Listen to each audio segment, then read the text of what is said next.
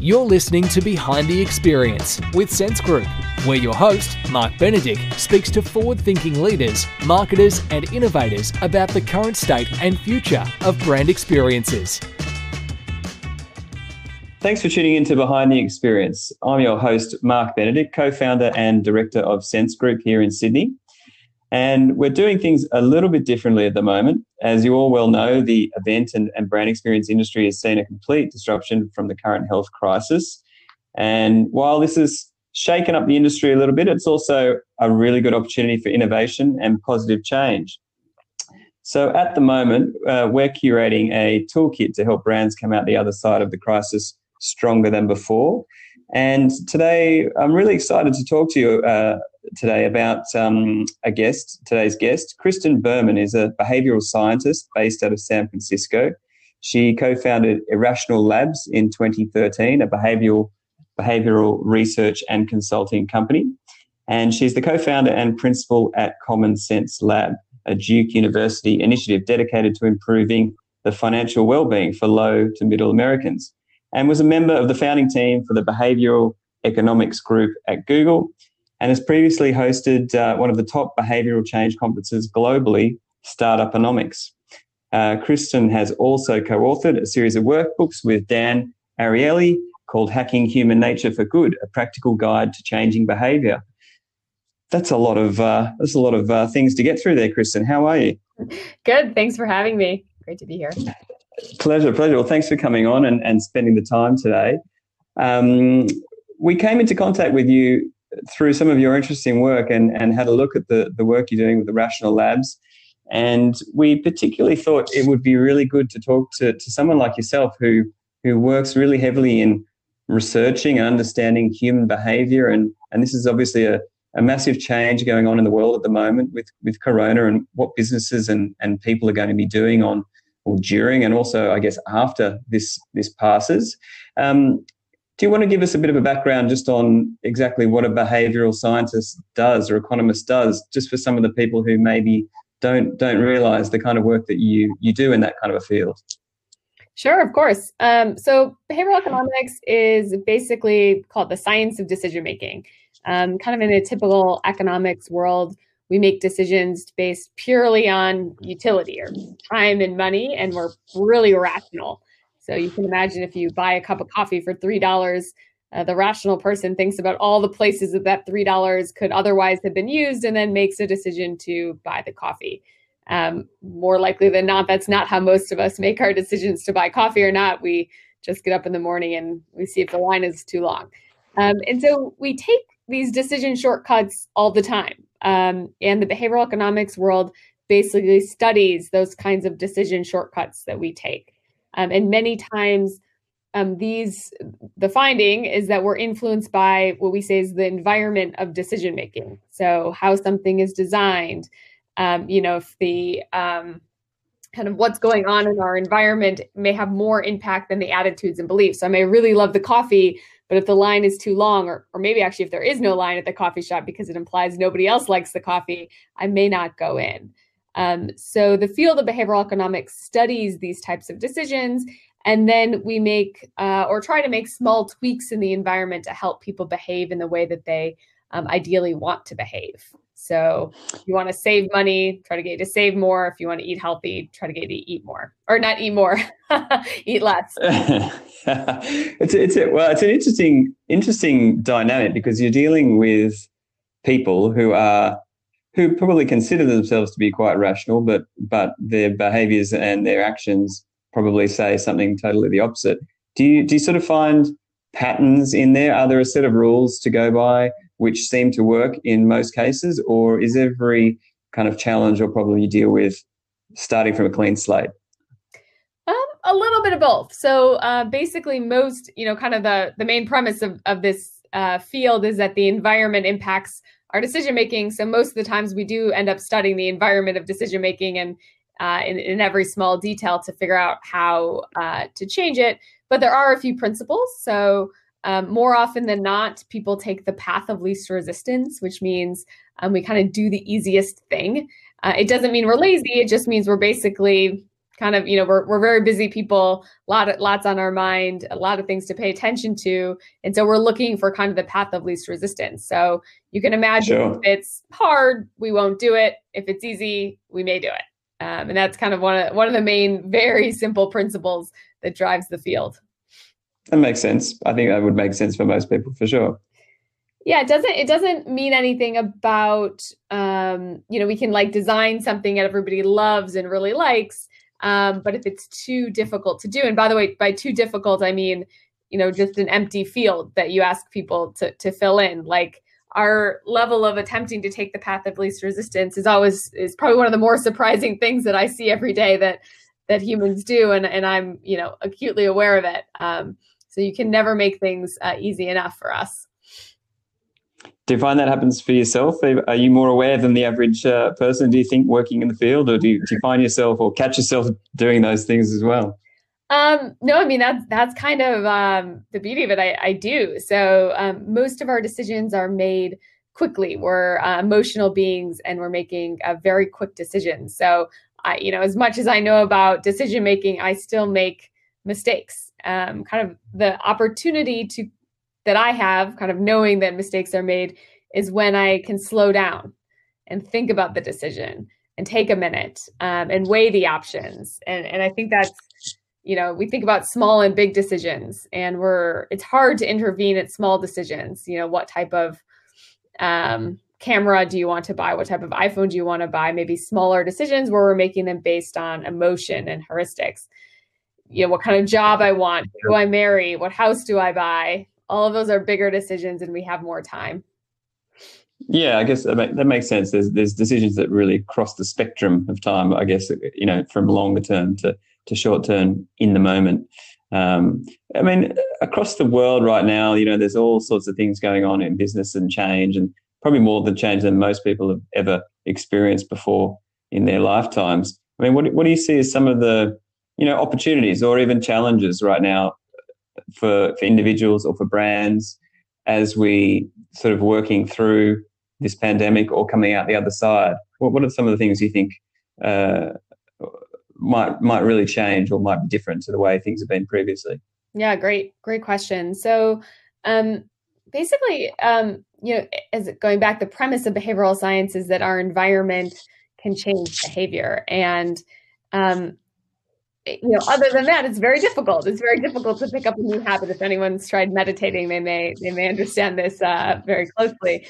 But uh, it's very difficult, except if you change your environment. And I think the opportunity for companies and brands and and people um, is to take advantage of what's happening right now, which is we're all changing our environments. You know, we're staying at home and, and working from home. We're, um, you know, we we aren't going out to eat as much. We're looking at our finances in a different way. Um, so that is really the time for behavior change.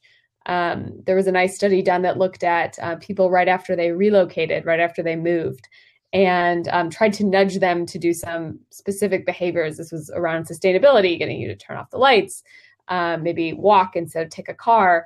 Um, and what they found is that people were most receptive to those nudges within three months of moving um, with the and they, okay. they compared people who didn't move to people who did move and then track them over time. Um, and the thought is you're when you move you really change your environment. You're changing it up. Uh, most of life is is very similar.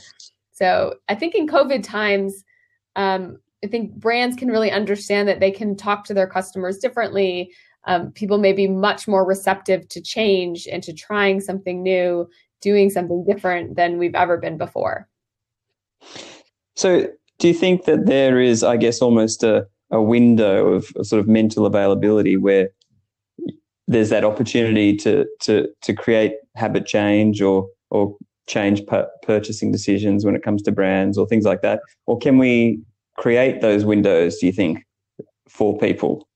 Um, I, you know, I think we can help create those windows for people, but but I think what we, what's happening right now in COVID is is a is a real window where um, we're much more open to doing things differently because um, you know our, our whole lives are shaken up uh, and so i think there's a real opportunity right now to do it but then when people kind of come back online um, they're also going to be going back to this, you know, a, maybe a different environment, whether they've changed jobs or they've um, ch- changed their routines with their families given the last uh, the last few months. Um, so I think when people come back is also a time to realize that routines are changing, habits are changing, um, and we may be more open um, to new things that we would not have otherwise said yes to. Yeah, I mean, there's a lot of debate I think out there at the moment too as to how the whole working uh, environment is going to to be post post. Are a lot of people going to be still working from home? You know, what what's the employee experience working for companies? You know, how do we instill that company culture within within people working for the company if a lot more are working uh, away from you know the typical office space. I mean how, how do you think that's all going to play out? Because i think you know part of our company here in, in where we're based in sydney is that we're obviously we're a creative company and we're building brand experiences for for for for corporates. And a lot of that energy and that sort of incidental conversation that happens around the water cooler and, and that creative chit chat is, is part of the way in which we build ideas and solutions. So it's interesting to me, I guess, is it, within my own business, how, how we might be able to sort of maintain and facilitate that um, if we stick with a model which is, you know, part could be part office or, or part from home or a lot more at home work or, yeah, I'm, I'm interested to know what your thoughts are on that and whether you think this is a habit that might stick ultimately for for business? Is it going to be a, potentially a, still a successful model for a lot of businesses? Yeah, I I may have a contrarian viewpoint here. I think I think the answer we'd like to hear is um, we can make it work by by working in our you know working remotely has its own benefits and uh, we, we can improve on it and, and still maintain creativity and and relationships i think that'll be very tough um, to maintain this remote work environment and still have the level of uh, relationships maybe needed and accountability needed to um, to really be, um, I think, happy uh, at work. I'll, I'll, give you a few examples. Um, well, yep. maybe not a few examples, but the idea of um, in personal habit change, uh, we all kind of probably acknowledge it's difficult, right? You may want to, as I said, meditate, or you may want to eat better. You may want to run every day, and uh, more likely than not, you've we've all struggled with that. Um, work is fascinating in that we take on really big projects and we take on tasks every day, and more more often than not, we don't struggle. like we get crazy amount of stuff done. You know, launch big projects, put on big events, um, and it's it's not like you kind of go into off- the office and say, you know, I just kind of didn't want to do that today, and I, I kind of forgot. so there's yes, yeah, really special about working with other people uh, and having that public visibility of our behavior um, that going into a workplace really does for us. And I think it's sure it's achievable in remote work, but it's really special when you're working amongst a group of people, doing something together. Everybody's holding each other accountable for pretty big, hairy, audacious goals. Um, and one of the reasons you can reach them is because you know you feel really bad if you let your teammate down, and and you really want to kind of work hard together with them. So yeah, I worry about uh, moving to fully remote. We lose some of that special sauce of of what makes it easy to get work done. Uh, and move more into the private sector, which is, you know, we all struggle with personal habits we don't really want to struggle with our work in that same way. Yeah, yeah. I mean, I, I, I think there's a there's a tendency. Part of me, I think, definitely agrees with you on that one. I think the just knowing the way that it, works within our space and and and the way uh, you do need that energy from people, and what that works in all sorts of different ways. You know, uh, you know, as a company, we've been having virtual drinks on a, on a Thursday, and it's it's great and it's awesome to catch up with people. But you imagine the difference between that and and say being down at the local bar or pub. There is a, a need for people to have human contact, and there's sort of a I guess there's an energy that you don't you just don't get digitally, and that's that's one component of it. And then the other component you're talking about there is just that sort of accountability and, and sort of that social um, pressure, almost I guess that that encourages people to get things done that maybe they wouldn't be able to, to sort of discipline themselves to do otherwise.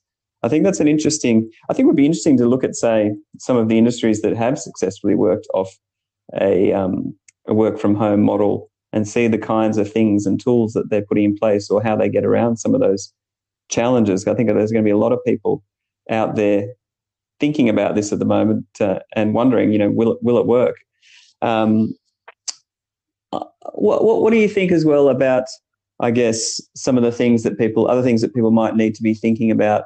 Maybe, maybe from maybe a brand perspective, might be good to think about. What are the kind of things do you think brands are going to need to um, think about when they're talking to their consumers or their audiences um, coming out the back of this? I know you mentioned before there's a window for these brands to be able to to talk to people in a different way. Is it going to be a more empathetic approach, or what what, what do you think, uh, first from from your sort of point of view, is going to be important for brands to think about? Yeah, it, it's hard to say generally for all brands. I think I think playing off this point that that people are maybe in a different mindset. Um, we use the word mental model. P- people probably had a mental model of what the brand meant, uh, how it works, the relationship to it.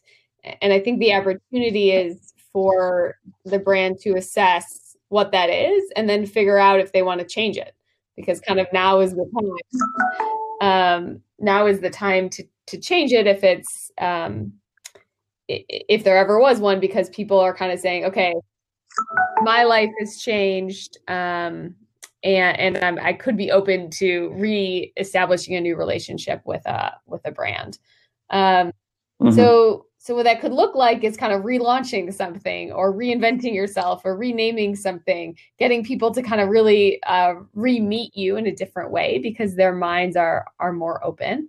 Um, I think that's and, yep. and tactically that's looking at your old mental model and seeing how it could change um, Dan Ariely, um, who's a professor at Duke, and, and, we've done a lot of work together, um, started this insurance company that uh, is called Lemonade, and um, it's right. it's fairly popular. Uh, but one of the things that they really did is say, what is the model of insurance companies? What's the mental model of insurance companies? And you know, after looking internally, and, and we all may know this, we don't trust them as much as we trust other types of companies. We think they may be, if you submit a claim, maybe it won't get approved. There's a lot of work. Um, and so they said, how would we change that mental model? And they released, you know, Lemonade, which is basically um, using some of the um, the insurance premiums um, towards charity. So they're signaling that they are a different mental model than what people are used to from an insurance company and trying to get people to think about them as, as somebody different. And um, likely it's it's possible that brands can kind of use this moment in time to assess what they're currently doing and and signal that they're they're changing. Yeah that's cool. I, like, I like that uh, i like that premise it uh, and I, I see what you're talking about with the mental model. It's really just a lot of people talk about it in businesses in trying to provide a unique selling point or what, what makes you different from somebody else. And coming at it from your perspective and your approach changing a mental model is is sort of somewhat similar in that way too but sort of using a certain you know your your world of uh, behavioral economics like that framework which gives you these kinds of uh, allows you to ask answer these kind of questions and, and give these different answers and come up with a company like that i think that's really really interesting. How do you how do you apply that to an instantaneous world, like say with say something like a brand experience where we've got people coming into a space or exhibiting something for the for the first time and they're doing it in a very short period of time frame. And I guess you haven't had a lot of opportunity in the past to test and learn and, and apply any learnings to optimize an experience. How how do you think what's a better way for, for people like us to be able to try and get it right more often than we get it wrong? Um, that's a, that's a great question. Um, I think you hit on it a little bit to to think about kind of a testing and experimental mindset. Um, most of the premise of behavioral economics is around not trusting our intuition and um, really that things are not as they always seem. Um, and so many times we make assumptions about what people do, what they want, um, and and very frequently those are are wrong. And it's only really with an experiment or a test that you can figure out that the counterfactual right? If you just do something one way you'll never find out what happens if you do it another way. Um, and yeah yes. and i think sometimes we we get too scared right will customers get confused will they not like it what's the downside and we forget the upside right that by going with the first thing you thought about, you're kind of you you're making an implicit assumption that this is the best thing, that this is the the maximum, that you've hit it on the round one. Yep. um, and and that's just yeah. uh, likely not true. And so, um, you know, thinking about the stuff that that you're doing and um, and the types of small experiences that are being created as as learning opportunities versus did you nail it? Um, seems seems much more practical and and on point. And and some of that may be you know we, we just did a um, uh, experiment with no small talk cards which is basically um, kind of one of the the insights on conversations is we mostly go to the lowest common denominator of conversation which is small talk. Um, and reasonably yeah. it's it's easy to do um, and you can kind of connect with people at a surface level but uh, our hypothesis was that um, it's not it's not good for relationships. Uh, if you really want to connect with somebody, talking about more vulnerable topics are are better. Um, and the other hypothesis was that it's very difficult for people to do that. You know, if I started this conversation and said, "Hello, you know, what's your deepest fear?" Um, it's, it's a little weird. uh, and so our hypothesis was that we'd have to kind of help people so do this that we'd have to we'd have to give the social norm that this is not only permissible but that's what's expected. Um, so we have these cards we pass them out we tell them uh, for the next 30 minutes please use the cards talk to your neighbor. Um, and what happens is that people use the cards and they uh, they veer away from what's most comfortable which is kind of you know our, our weather our sports our vacations uh, and, and dive a lot deeper um and so our experiment there was to figure out you know like is this uh do people become more connected with these with these cards? Um and we found out uh, over two different experiments um that yes that diving deeper actually does help people. Um the a they they like it when it's with cards. Uh they they get very nervous and, and don't like it when we just say hey talk about something vulnerable. That they, yeah. do need the crutch uh we need the crutch of the cards to do it um, and and so it's right. it's that type of experimental mindset that says, you know, we could be wrong. Maybe the cards are overwhelming and weird and in and of themselves. Uh, but let's try it and and measure and see if uh, see if we can create a better experience uh, by trying something out of the norm. Yeah, that's cool. So I guess what I'm taking from that is, you know, data is important to take out the assumptions or that uh, that one might have when putting together ideas and and I guess that test and learn pattern can be applied across a range of things rather than having it uh, exist in a silo. Sounds that sounds to me. I'm thinking about the kinds of things that um, that that we do, the kinds of uh, frameworks that we might try and work towards um, to try and get, I guess, that mindset across all of the all of the work over a period of time. Well, I mean, thinking thinking too, just with the work that you've done in, in the past and what have been some of your most memorable projects that you've worked on or or maybe even some of the projects that you that sort of surprised you when you when you got involved and, and challenged your assumptions of, on the topic as well. I know you've worked with a, a bunch of different brands in the technology world and and not-for-profits and all sorts of things. So yeah what are some of the things that stand out for you so yeah, far? uh, great question. Um, we just completed an, an experiment um, with West Texas University, which is a, university in, in the States, um, and um, a company, a tech company called Admit Hub. Um, and we were trying to help.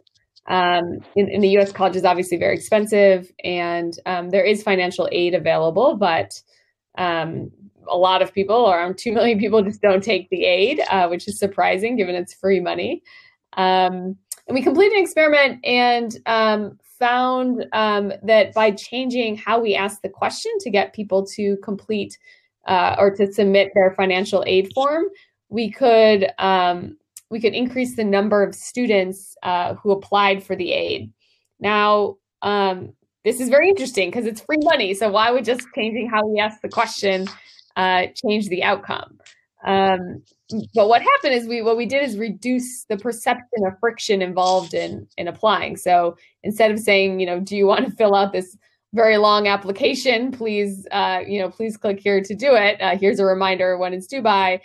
Um, we said it's just it's just part of the process. It's part of the process of applying for or um, going to this college is filling out this form.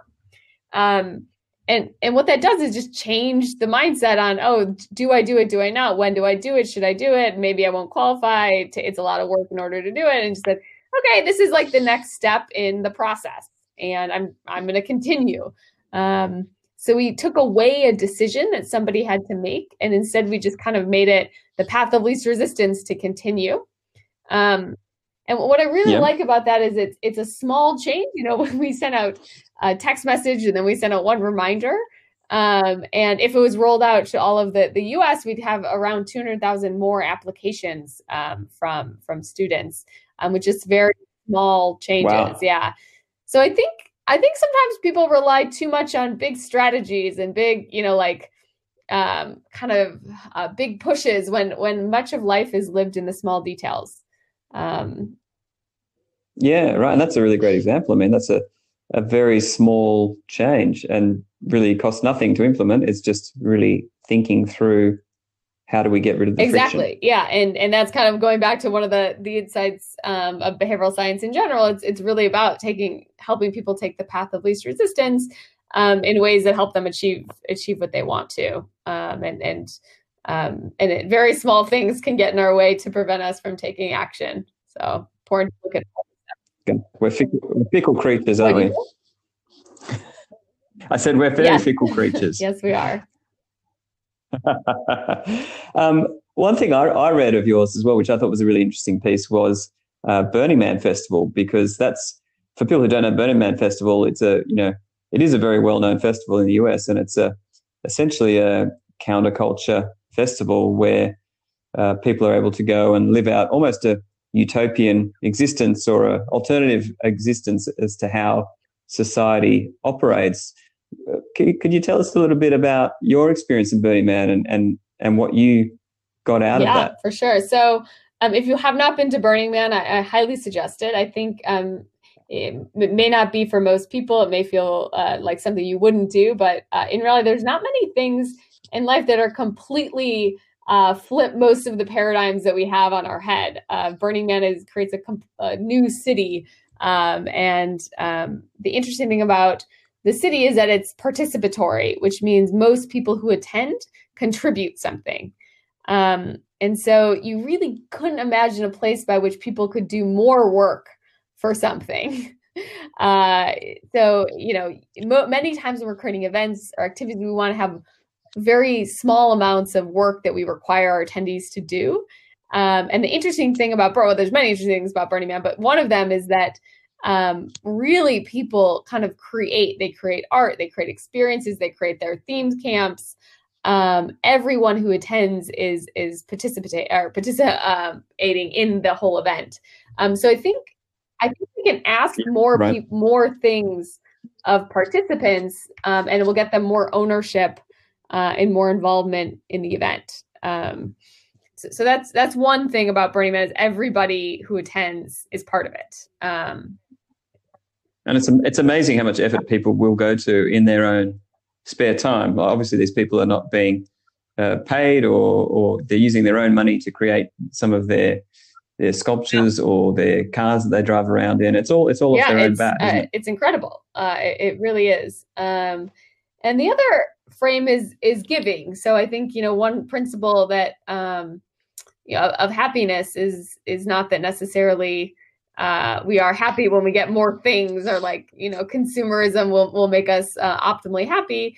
Um, we actually quite enjoy giving things to, to people, and and Burning Man is uh, based on this principle where um, you know the art that you're creating is made for people to experience it. The experiences different groups of people do these camps do uh, is designed so people experience it. You actually have little small marketers onto the on yelling for people to come and experience whatever they've built. It's it's all free but you re- you know you no one gets any money for you experiencing yeah. their art but but everybody really wants you to because it's it feels so good to to give. Um and, and so I think the Burning Man has designed a lot of things from first principles of happiness, right? Which is kind of meaning and purpose, uh, which is everyone's creating something there, uh, or creating something gives us meaning and yeah. purpose, um, and happiness, which is you know a lot from giving to other people, uh, and and probably more events and things could could be designed from these types of first principles of of, of living. Yeah, I mean, what what is it about Burning Man? Do you think that has enabled such a strong following? Because from what I from what I know, and I haven't been to Burning Man, but one day I'll get it. I'll get there. What what is it about the culture that they've created? Do you think that has really drawn people in to to be to put their belief and to put their effort and and their own funds behind it? Do you think it is some of those things that you're talking about, like purpose and and meaning and and happiness, or is, is it a void, do you think, in society that, that is being filled, which people don't get to play out in their normal lives? Or all of that. I mean, you know, you have uh, engineers at, at Google who then go to Burning Man and they are eh, creators of art and, and where and when would they have an opportunity to do this in, in another setting? And so um, Burning Man creates the place and time for people to be a little bit more creative than the normal nine to five work that we do um, has. And it, it creates yeah. a lot of opportunity for people to have different roles, whether, you know, um, I plan the opening ceremony for our, our theme camp, right? Where I'm in, in no world would I be doing that in an, in a normal, uh, uh, scene and setting of planning an opening ceremony for a group of people to start off a week. Um, and it's quite entertaining yeah. and, and I get a lot of joy from it. Um, and so people kind of really um, lean into the things that and create the roles for themselves nobody's giving nobody gave me that role right it's there's uh, you're creating the opportunity to try something out yourself and uh, in a work environment yep. context um, many times people give you the role and you say okay i will do the role and uh Burning Man hacks that. Yep. Uh, in in hacks kind of the the mental model we have of work is that it could be enjoyable we want to do it. Yeah, yeah, that's cool. It's cool. I'm definitely definitely interested to get there one day. Well, look, Chris, we're we're pretty much um, on time, out of time at the moment. Is there anything else you want to add? I mean, I'm just thinking anyone out there who's interested in behavioral economics or behavioral science, who maybe hasn't hasn't looked at it or doesn't understand the value that it could have for for them as a person or for a brand or a business what what what is what's um, maybe any misconceptions or anything that you think people would need to know about to sort of start that trail of, of understanding how it can be valuable? Um, great question. So I, I, think two things. One is um, really thinking about uh, if you know, the, given the first point is the environment of decision making influences our decisions more than we realize. Um, many times we feel like if we don't do like people may feel like if you change the environment you may be manipulating people or or getting them to do something that different um, we we instead find it offensive if somebody you know inaction is the same thing as action uh, if you aren't kind of changing the environment of decision making uh, and imagine that it's it's you know in the us unemployment forms are extremely long and hard uh, people could say if you change it, you may be incorrectly forcing people to do something or not. But the reality is, if you don't change it, uh, many people won't apply or get confused because it's just so hard and long. And so inaction is many times the same as as action, and and we forget that. Um, uh, I think people people forget that, and, and we should look at our environments uh, and think about how we how we change them to serve our purposes. Um, and by our purposes, I mean like you know, how do you go home and change your refrigerator so you may not eat uh, eat the thing that uh, you don't want to eat, right? We have control of our environments in very uh, specific ways, uh, from personal and professional. Um, and then the second thing is um, we we do online boot camps um, by which people can dip their toe into um, into the field. And um, I'm obviously biased, but I think these are great practical ways to kind of uh, learn the principles and then try to apply them to your area of work. Well, that's fant- fantastic advice. And look, thank you very much for, for coming on chat today, Kristen. Really appreciate it. And I think it's a really interesting field that you're in. And, um, you know, also personally interesting to myself being in the, in the work that we do. We, we do tend to try and apply these principles, uh, albeit in a less formal way than I think you're, you're going right down deep into these into these behaviors and, and changes and systems and processes. Um, and look, if anyone wants to find out more about Kristen um, and her work, uh, you can go to irrationallabs.com. And of course, if you want to find out more about what we do here at Sense, head to sensegroup.com.au and also be sure to check some of the resources we're providing to help brands emerge from the crisis stronger than before. So, look, stay safe, stay connected, and we'll see you next time on Behind the Experience. Behind the Experience is proudly brought to you by Sense Group, an independent experience design agency that mine the frontiers of creativity and technology to curate emotionally charged experiences that connect brands with audiences in meaningful, lasting ways. To get in touch, check out the links in the show notes.